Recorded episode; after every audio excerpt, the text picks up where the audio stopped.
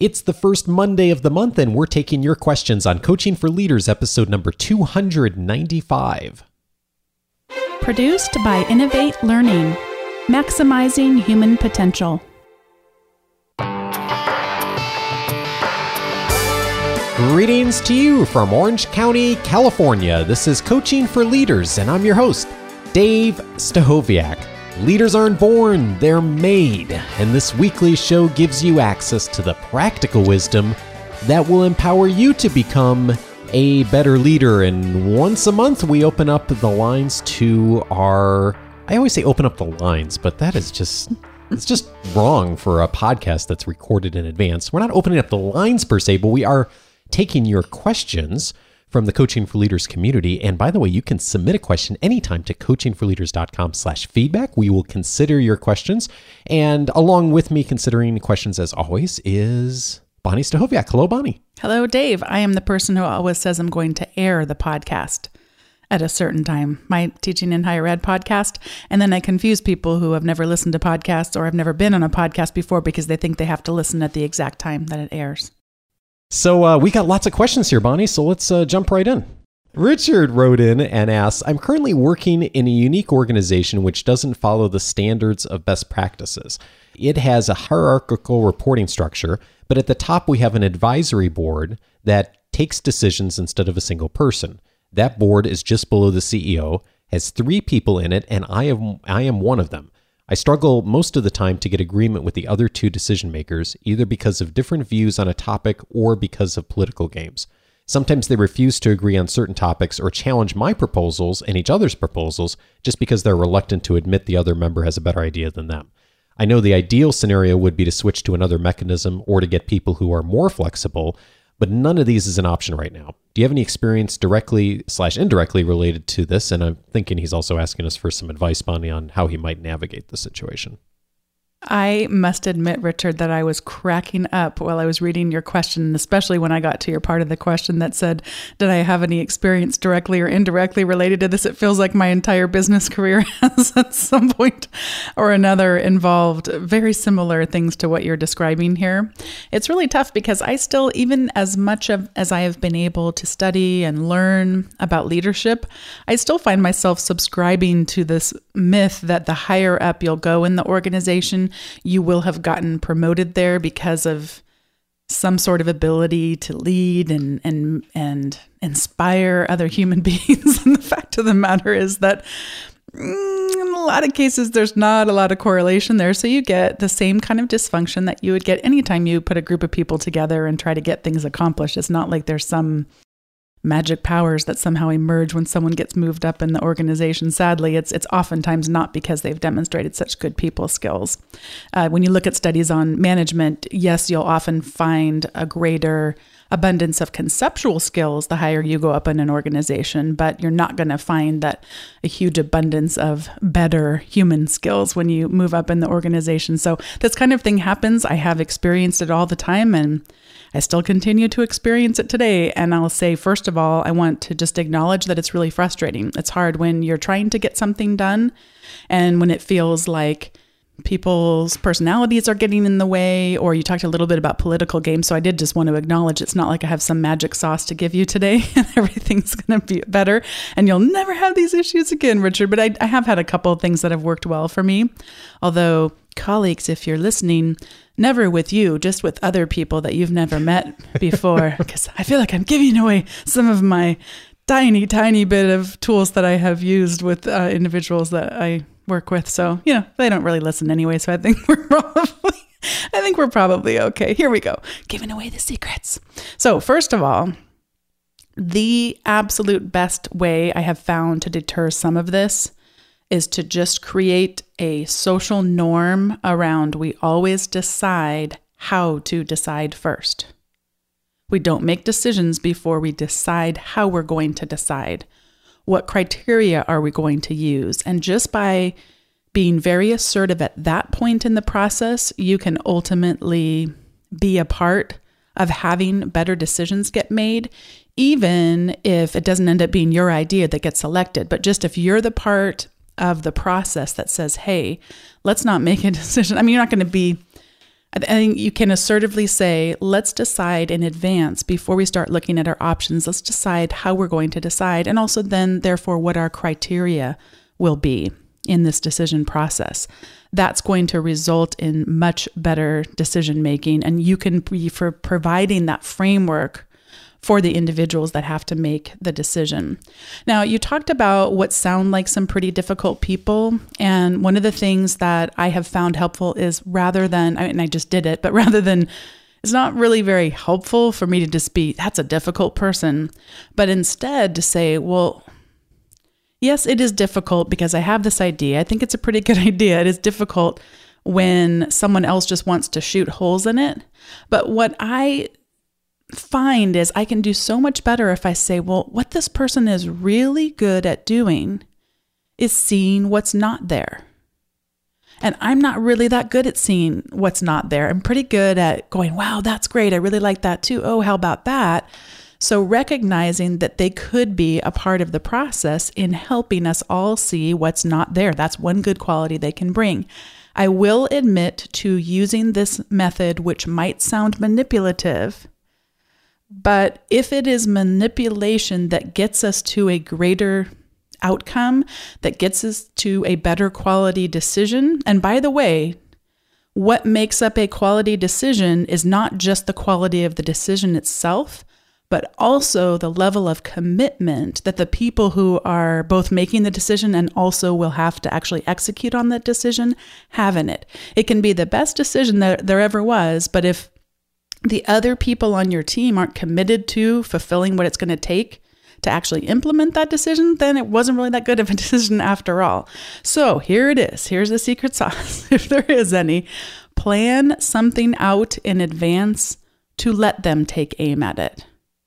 Plan something out in advance that you know isn't that great, that you have questions about, that really has some downsides to it, that maybe might not even be such a bad thing if it doesn't end up happening but let them, and you have to be cautious with this because I think if we're completely, our only goal is to manipulate, our only goal is to try to play the trickery, then you're just joining them in the same thing that you're criticizing them for as the political games. So you do have to be cautious about this, but I have just found that helpful to say, if I've refined my idea so much that any alteration of it is going to cause it to crumble, then in an environment like this, it's just not going to work. So I'll have some parts where I've already kind of thought through and, oh, I don't know if that'll work. It has some upsides, but it also has some downsides. But to kind of throw it out there so there's more room for them to go, oh, you know what? You're right about that. Well, that's not going to work at all because this, this, and then kind of let them get it a little bit out of their system.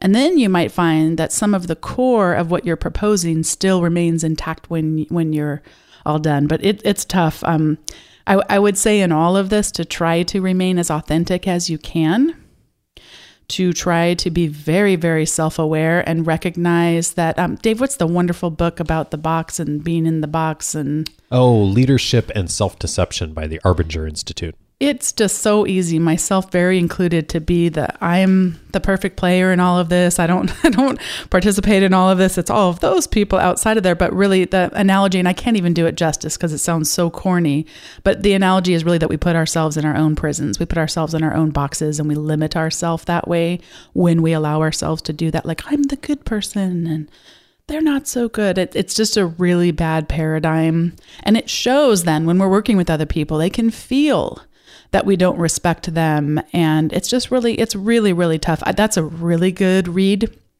If you haven't read it before, I would highly recommend.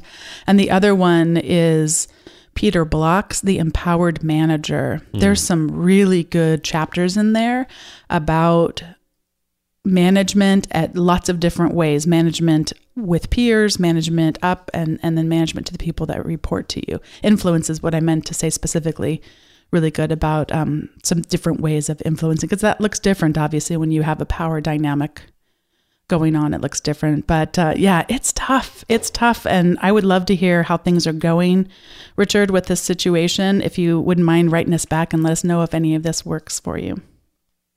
I have nothing to add. That was fabulous. Thanks so much for all the perspective on that. All right, let's go to our next question here.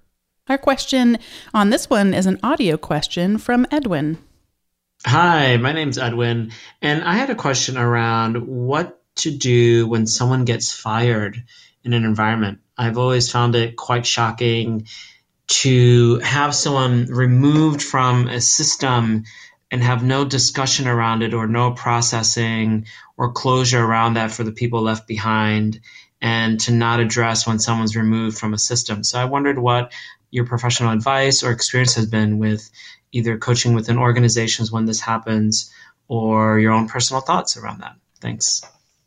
Edwin, thank you so much for the question. So, my professional advice would be to follow what your HR organization and legal folks are telling you and your organization you need to do. This is why this happens in a lot of organizations is because organizational leaders have been told by senior leadership or their HR department that um, they can't talk about why someone's been dismissed because if they do, then that could open up the organization to liability. I'm not an HR or legal expert, so it, it's probably not appropriate for me to comment on you know how valid that is. I'm i'm sure that it is different in different jurisdictions and in different organizations and in different situations. On a personal level it's really frustrating.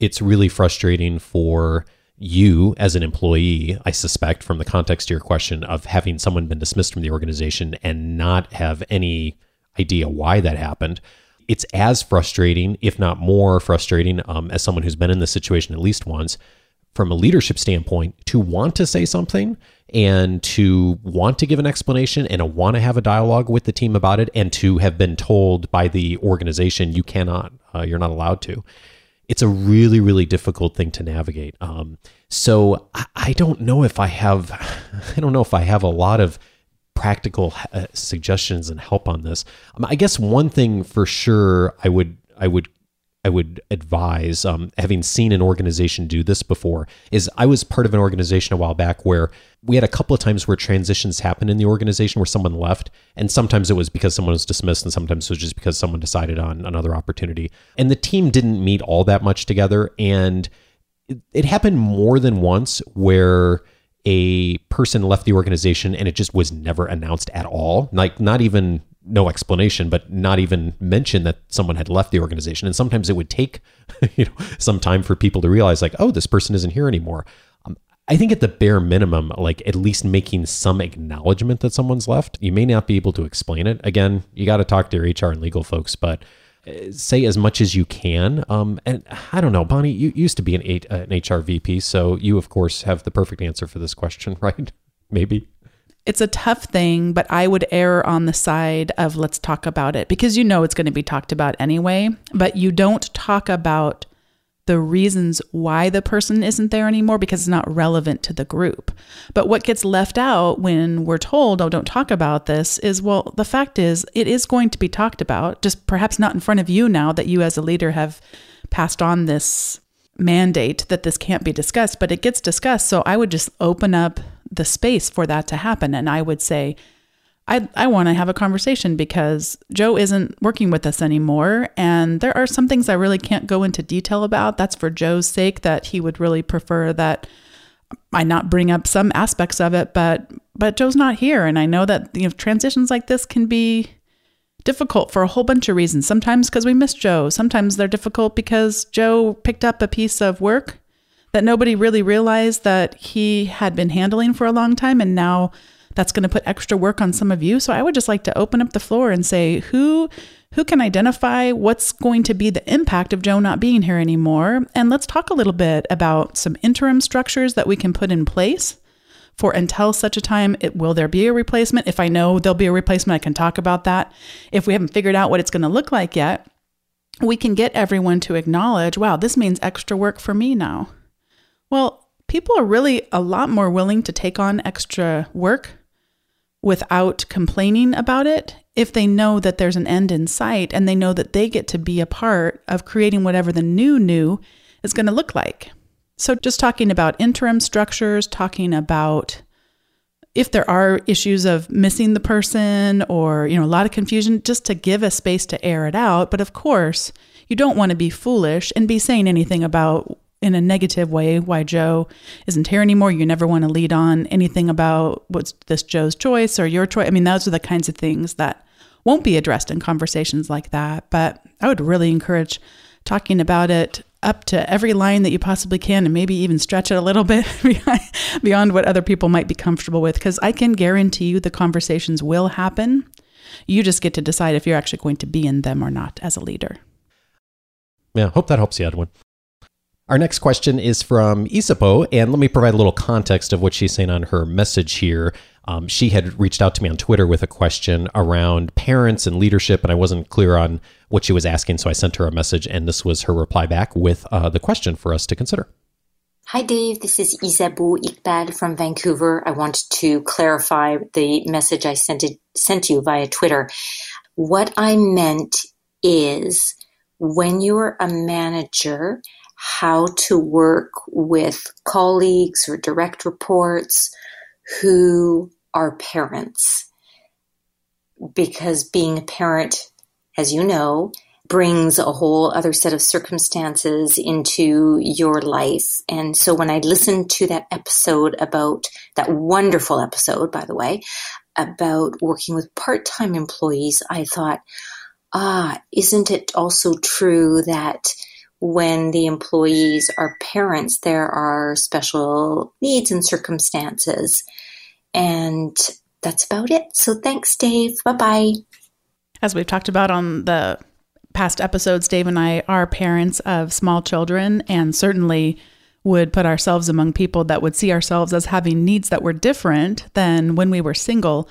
But what I think one of the dangers that at least any of us can really fall into on circumstances like this is to think that uh, everyone doesn't at some point in their life have a need for being treated in such a way to help them in a part of their lives that can be really challenging.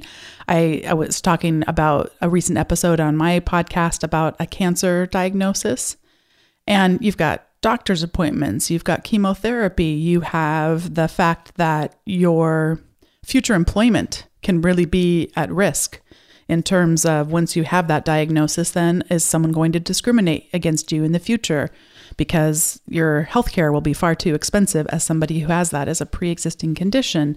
I, I've mentioned on my podcast as well having a family member and I know Isabeau listens to, so she's aware of that. But having a family member who recently was diagnosed with dementia, and it's actually hitting Dave far worse than me because Dave ended up being the power of attorney in this situation. And so, as far as selling assets and renting out property and that kind of stuff, I mean, it's it's um, difficult, and that has nothing to do with the fact that Dave is also a parent of small children. but now he is uh, needing a lot more flexibility just in terms of being able to go down to a bank, being able to go, you know, drive somewhere to meet the realtor or whatever whatever the case may be. I would say overarching as we think about being good leaders in the workplace, the biggest gift that we can give both to our employees as well as to our workplaces is flexibility.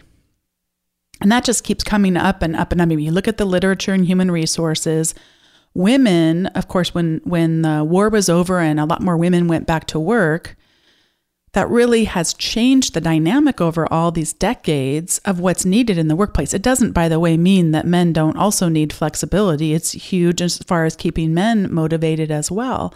But we do still have you know, a, a, pretty ingrained gender roles type of thing that I, I sometimes think like to think of myself as above, but I know that we all have these biases that can pop up for certain. But the best gift that we can give is flexibility. And it's it's kind of one of those things where I see so many times managers thinking that their role is to control. And if I give that flexibility, then am I going to be squeezing every hour out of that person that well if they went to that doctor's appointment then well that was two hours and then what about the two hours? And, and by the way there's a huge difference legally speaking between somebody who is exempt from overtime and someone who is not. And there i mean there's regulations around how you classify people and that kind of thing and that's certainly not dave or my expertise. I know enough to be dangerous certainly. But we we both want to follow the law but at the same time there's nothing that says even if I have somebody who isn't exempt from overtime, as in they they need to work the eight hours, you know, that kind of thing. I could still have them go to the doctor's office and then, okay, this evening, why don't you just check in on email and see how things are going and get those extra hours in after the kids go to bed maybe i mean that's that's where we can really get creative as far as yes they're still working the required hours. They're still going to get paid for the time that they put in.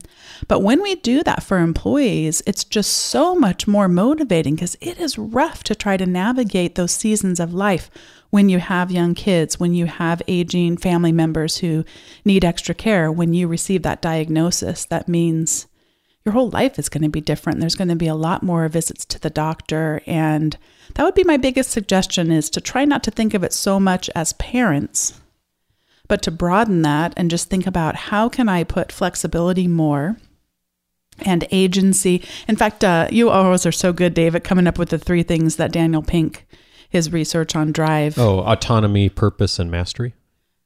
I will tell you, those three things I mean, I, I, get it. He did a whole bunch more research than I ever did, but it makes so much sense to me. I would be thinking about those three things and then also thinking of it less in terms of, oh, these are parents, so we need to do this specific list of prescriptions, but the better that we can get about understanding different people's contexts, the better I think we can really care overall and lead well for our employees. So, yes, get to know parents, ask them what their challenges are, ask them what they're struggling with, but also get to know people who have recently had a family member die. Also, get to know people who are perhaps clinically depressed. That's uh, certainly in the workplace. We we often think that it's not there, but I used to work for a very, very large institution, actually multiple universities, a, university system, and that was the number one drug prescribed to the employees of that system. So we know it's there in our workplaces. So that would be, you know, even another kind of context to have greater appreciation for. I hope that's helpful. It's it's it's tough to meet people's needs in terms of that. And I, I feel a little bit like I, I may not be the best person because I'm pretty privileged as far as having flexibility in my work. In fact, I recently took on a new role at my institution, and that was one of the things I really advocated for myself. Just talking to the person, it was kind of a weird thing. I didn't apply for a job, but I. I kept they kept trying to give me a job, so I said, "Well, would you like to know what job I would take?" And so I basically created my own job, and and within that, I created explaining, you know, I'm a person that really needs a lot of autonomy. I really need a lot of personal mastery. And what was the third? One. Actually the oh, purpose one. and mastery. Yes. Yeah. yes, I really need a lot of that. And so teaching that other person really what was going to motivate me, but also what was going to keep me from taking this job if it wasn't there. So I do have the ability to work from home a bunch. And if a doctor's appointment comes up, I don't even have to think twice about it. And I know not all roles can be structured in such a way. Yeah. As far as, I mean, you mentioned I'm navigating a lot right now, just life situation with what's going on with our family, not only kids, but some extended family. And Isabeau, to, to your question specifically, I don't ever expect any accommodation because I'm a parent from anyone that I work with in any kind of professional capacity. And I also am careful about how I communicate conflicts with people professionally. So, um, for example, um, if there's something that's going on with, um, and again, to Bonnie's point, you know, we both have different kinds of work that we have more flexibility than maybe uh, other folks do. But I, I think that there's also there's a lot you can do around language on this.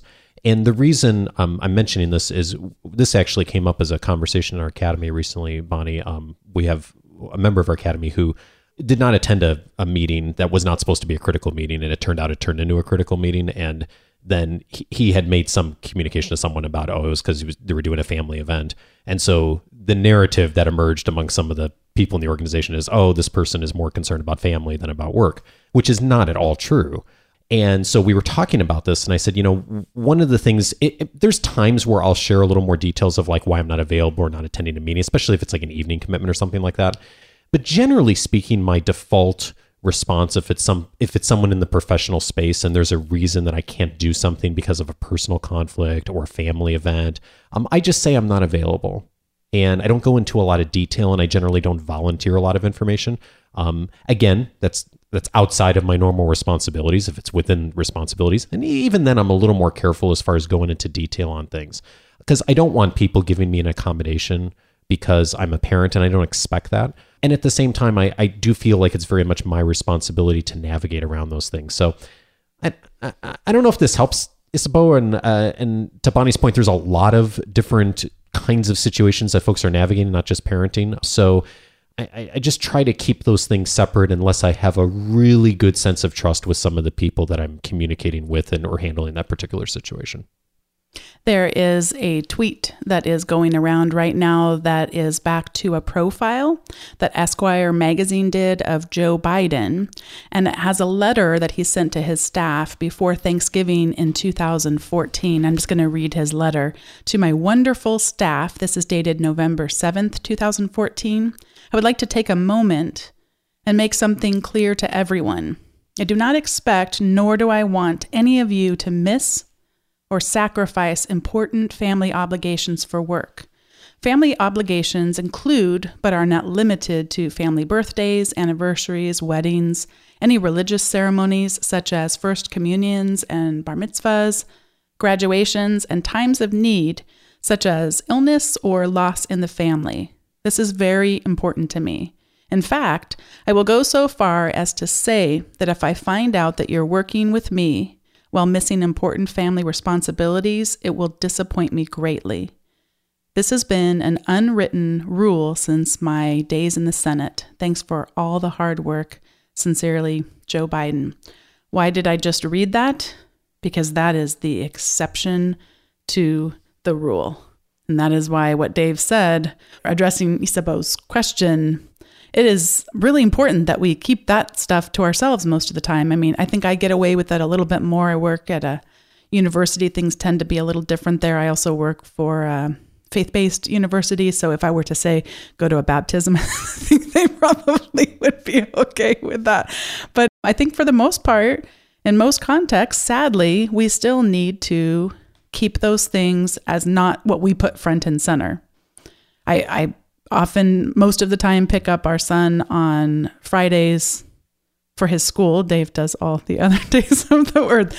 He goes to school currently three days a week. But yeah, that's my one time. But I don't say, oh, I have to leave that meeting at the time you ended it, by the way. I can't stick around for the hour after show that happens. I don't say, I'm leaving because I'm going to go pick up my son from school. I just don't typically say that.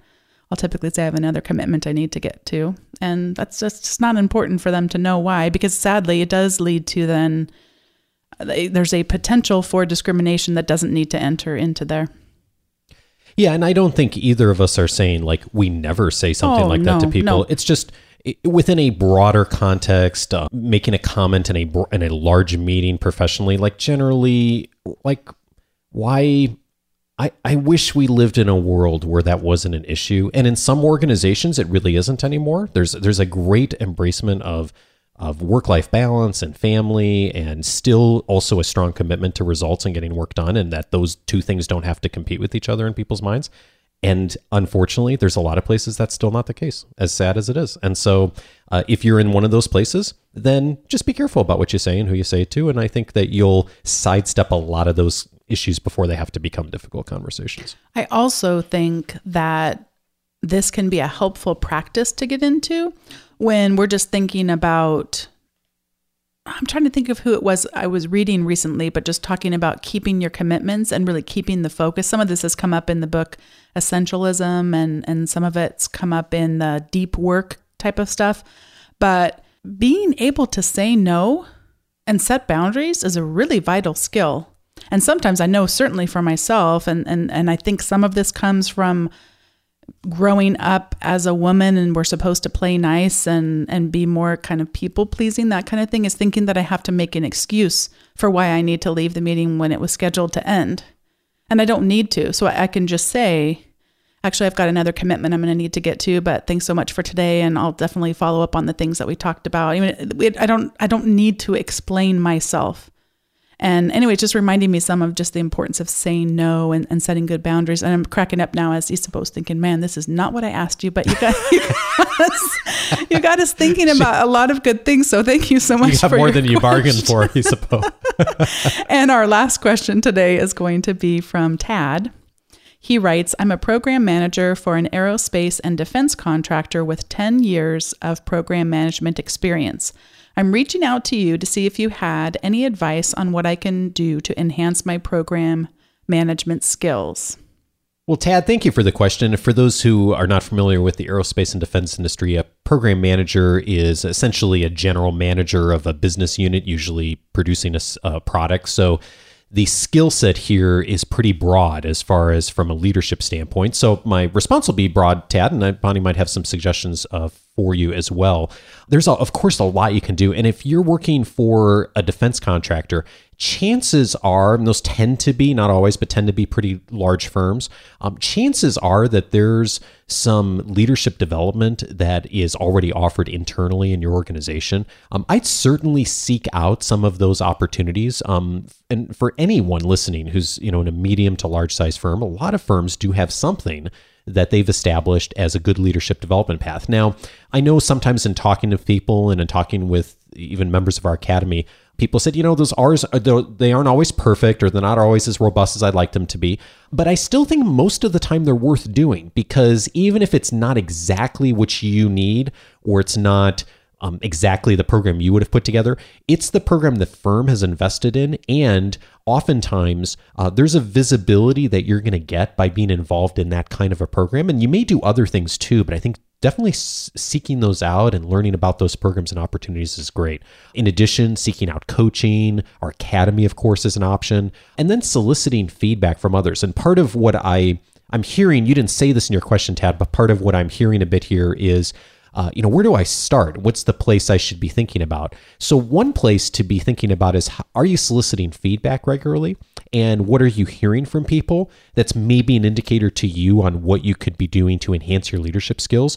Uh, and if you don't have a framework for that, the framework I'd suggest is the one Tom Henschel talked about in episode 107. Uh, so you can get to that at coachingforleaders.com slash 107. Three steps to soliciting feedback. It's a really simple and powerful model if you start implementing it will give you some good data on what people are thinking or saying about you that will help you then to start to make some decisions on oh you know i'm hearing this two or three times from people. That's something that i'd then address because depending on what that is you may do some different things around it. So and then the other uh, the other thing i'd recommend i actually uh, a while ago i put together a list that was a book list. And I think one of the best starting points for leadership development is just to start reading. Um, we've already mentioned a bunch of models today from books that we'll be putting here in the show notes. Um, I had a book list for years that I distributed to folks who signed up for um, back then, back on the, the, original newsletter for the podcast. And uh, I've since updated it uh, within the last couple of months and I handed it off to some of our Academy members, but I'll make it available to everyone. The new list is called 11 Crucial Books That Every Leader Should Know. I've gone ahead and looked at what do I think are, if I had to pick 11 books that I think are the ones that are most critical for you to read and to know in the models to be a successful leader, um, these would be the 11 that I'd suggest. There's some new books on the list, there's some old books on the list, um, but I think it's a really good starting point. If even if you just read one or two of them, it'll really be helpful to you. And um, you, Tad, and anyone else can get access to that by just going to coachingforleaders.com slash crucial, and that will give you the PDF download of those 11 I'm trying to say this so it doesn't sound like I'm I'm giving you 11 books. uh, 11 a list of 11 books. Hopefully that makes sense. Um, so again, coachingforleaders.com/crucial is where to go for that. Bonnie, other suggestions on starting points for Tad? One of the things I used to do a lot in my career was to coach presentation skills. And it is a reminder to me as I think back to that of something I would really recommend to you. And that is to make sure that, yes, go and read books, yes, get feedback, yes, take assessments, which is one that Dave didn't officially mention, but but in terms of getting feedback, one way you can do that is through a 360 degree assessment where you can get feedback from the people you report to, people that report to you, and also to your peers. But the reason I bring up coaching presentation skills is that you always want to see what it looks like after the fact because it can become a little bit like candy. And I say this as someone who has read a lot of books about leadership and a lot of books about teaching. But if we don't actually do something with it, we don't actually put it into practice and then find out if it actually had any kind of an impact, then it can be about as helpful in terms of our own healthy bodies as eating candy, which again, I do eat candy, so I'm not saying no to candy. I'm just saying let's get some protein in there too and let's get some complex carbohydrates. So, yeah, I would think about doing a 360. They've been really powerful to me. But even if you don't do a 360, you do something a little bit more informal, I would suggest some form a method for getting that feedback after the fact. Because a lot of people, they start out, they do the assessment, or they read the book, or they take the training, or whatever. It's wonderful. What is it going to look like when it's over? And how will you know the kind of impact that it had on you? And that would just be something that I think a lot of people miss when they're embarking on such an important thing like you're considering doing. Tad, if you're really ready to move on it and build great relationships and have a lot of accountability to what Bonnie said of not just learning, but really moving on it, the Coaching for Leaders Academy is also a really um, probably a good resource for you to consider. Um, you or anyone else, just go to coachingforleaders.com slash academy. We don't have seats open right now, but if you get on that list, you will get notified the next time seats do open, and we do that at least a couple times a year.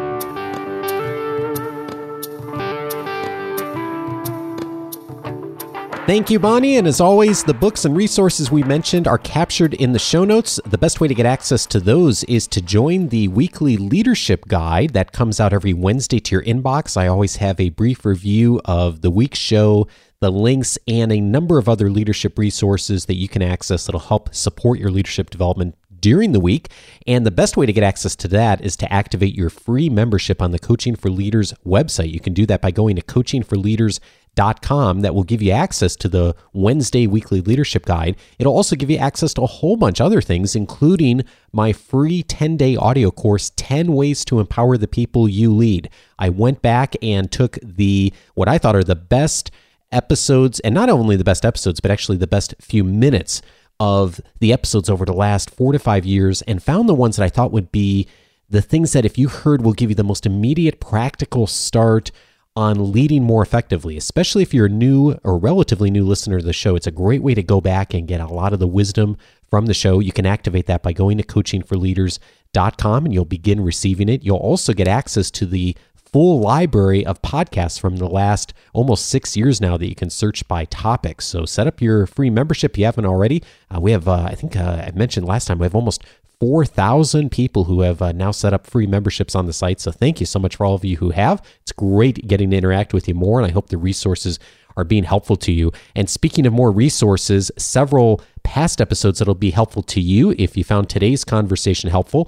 We mentioned episode 107, Three Steps to Soliciting Feedback with Tom Henschel. Tom was back on the show a, a, while ago. It was actually his first appearance. And we talked about the three steps that you can take that are very simple, actually, in order to solicit more feedback from the people you're working with. If you haven't listened to that episode, it's a really powerful way to begin that process.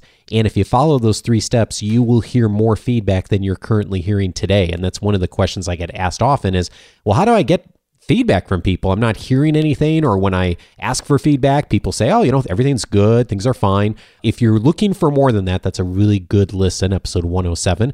Also, we mentioned Cal Newport today, episode 233 How to Engage in Deep Work. If you are looking for some strategies and tips to be more productive and specifically to really engage in what Cal calls more deep work of really zoning yourself off and focusing on something that's of importance for you and your organization. We talked a ton about strategies in episode 233, one of my uh, favorite past episodes. So check that out if that's of interest to you. And then we talked a bunch about leadership and management in this episode. Episode 249, also a very important listen How to Succeed with Leadership and Management. John Kotter is one of the uh, experts on organizational change was on that episode. We talked about the distinctions between leadership and management and also how to navigate that well in your organization. So if that is something you are thinking about right now or perhaps your organization's growing, you're trying to think of how to stay entrepreneurial and nimble, but at the same time to put in the management systems that you need for a growing organization. Episode 249 is an important listen for you. You can get to all of those by just going to coachingforleaders.com slash the episode number. And next week, I am thrilled to welcome Lolly Daskal to the show. She is a expert leadership coach and author and speaker, and she is joining me to discuss her new book, The Leadership Gap What Gets Between You and Your Greatness. So join us next week for that conversation. Thank you as well to Oliver in Switzerland and Luana in the States for the very kind reviews on iTunes. Thank you, both of you. I really appreciate the kind words. If you've been listening for a while and would like to leave a review for the show, I always appreciate those. Go to coachingforleaders.com slash iTunes. Have a fabulous week and see you next Monday to speak with Lolly Daskal. Take care.